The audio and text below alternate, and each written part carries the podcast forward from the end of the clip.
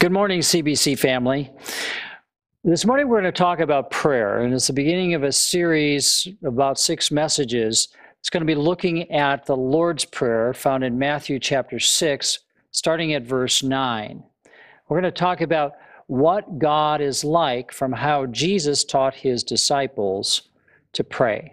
They came to him on one occasion and asked, Lord, how should we pray?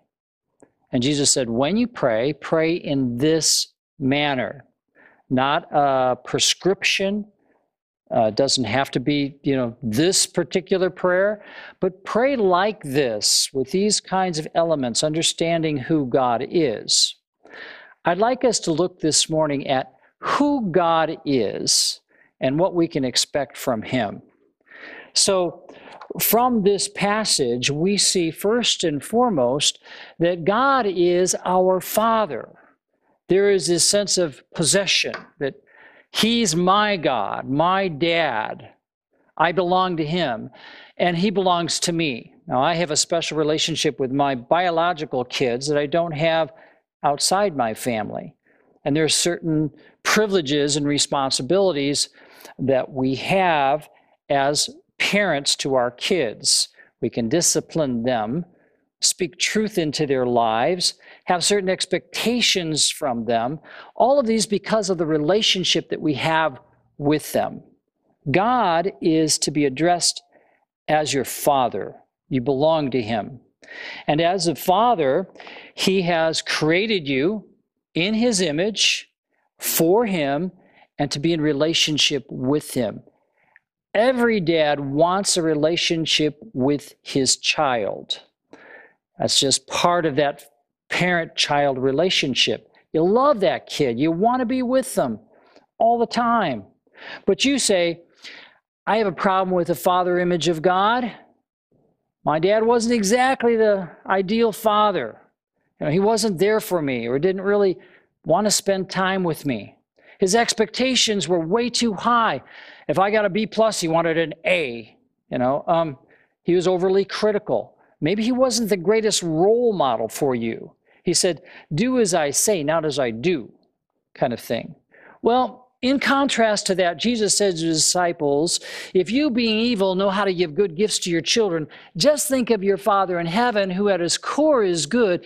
He gives good gifts to his kids all the time because that's who he is. He's good. I'd like us to look at seven things about our Father that we can count on by looking at the Sermon on the Mount and going backwards from this prayer and seeing what Jesus expects God's kids to look like.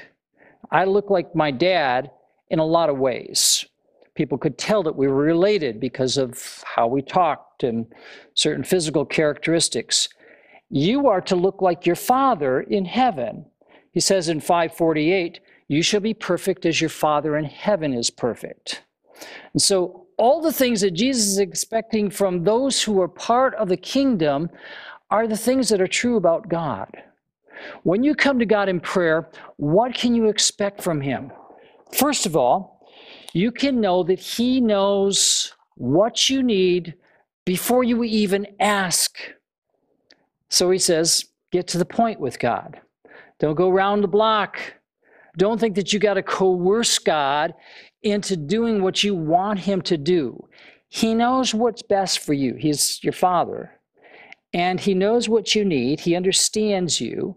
And unlike your earthly Father, He's omniscient. He knows your thoughts and your intentions and he will give you good gifts. So you have a father who knows you. Secondly, he wants you. When you come to your father, he says, go into that closet and shut the door behind you. Don't be like those religious leaders who are leveraging prayer for their own personal gain by standing on the street corner and praying in lofty terms so that people could see them and therefore respect them. No, this is about you and your Father in heaven. So close the door because His Spirit jealously guards over you and He wants all of your attention. He doesn't want you looking over your, His shoulder at those who are in the room. Come to Him. And then, thirdly, he rewards you for doing the right things for the right reasons. Our Father knows the thoughts and intentions of our hearts. That's a wonderful thing because oftentimes our earthly dads don't see what we're trying to do. But your heavenly Father knows that even if you're doing the dishes for the right reason, and in your heart you're giving glory to Him, that He blesses you for that, so that even the simplest things in life can become acts of service and worship to Him. And He rewards you with peace of mind, with joy, and with other kinds of blessings that come your way. Fourthly, He loves you even when you're bad. Jesus said, You have heard it said, you shall love your neighbor and hate your enemies. But I say to you, love your enemies and pray for those who persecute you. Why does he say that to God's kids? Because that's what your Father in heaven is like. He loves you even when you're bad. When you were enemies of God, he sent his son and demonstrated the degree of his love by laying down his life for you to cover your sins and to forgive you. That was the extent of his love. It's not based on conditions, it's an unconditional love for all of us. That's how God is. Fifthly, God doesn't give us what we deserve. Jesus said to his followers, He says, You've heard it said, an eye for an eye and a tooth for a tooth. But I say unto you, if someone asks you for your shirt, give him your coat. If he asks you to go one mile, go two. Why? Because that's what your Father is like. So when you come to Him in prayer, understand that you come to a merciful God who does not give you what you deserve. He gives you far more because He is a God of mercy and a God of grace. And one of those things that He gives us is time. He's not willing that any should perish, and so He withholds His hand of judgment so that we can learn the lessons and hopefully come back to Him because He is after our heart, not just our performance, not our conduct, but our hearts. Sixthly, He is a man of His word. Jesus said to His followers, Let your yes be yes and your no be no. Why? Because that's what your Father in heaven is like.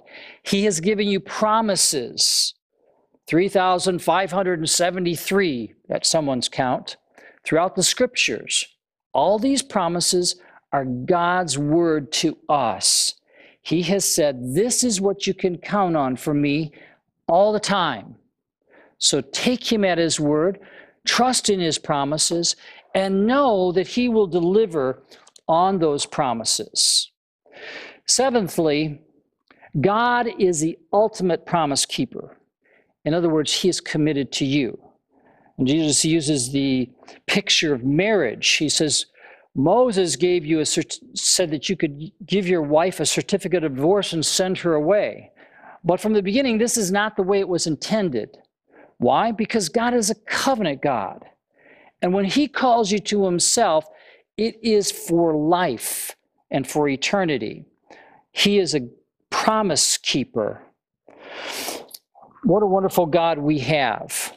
As a result, we're to be like him. And that's the purpose of the Sermon on the Mount. We're to be chips off the old block. We're to be imitators of God, as Paul says, and walk in love just as God also loved us and gave himself up for us.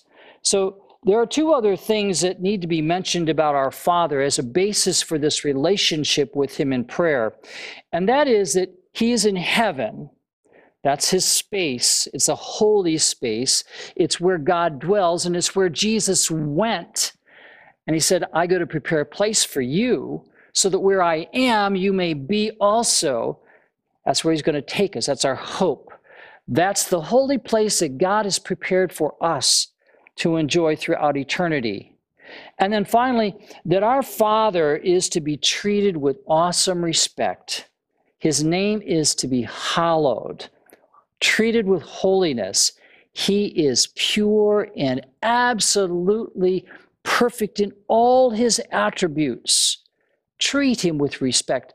As we get familiar with him as our Father, do not let the familiarity breed contempt or a casualness with him that disrespects him. Always know that he is both your father and also a consuming fire. And he is not partial. So honor him as you come to him in prayer. Realize that you come to one that you can only approach through his son, Jesus Christ, who made that way possible by his death on the cross for you.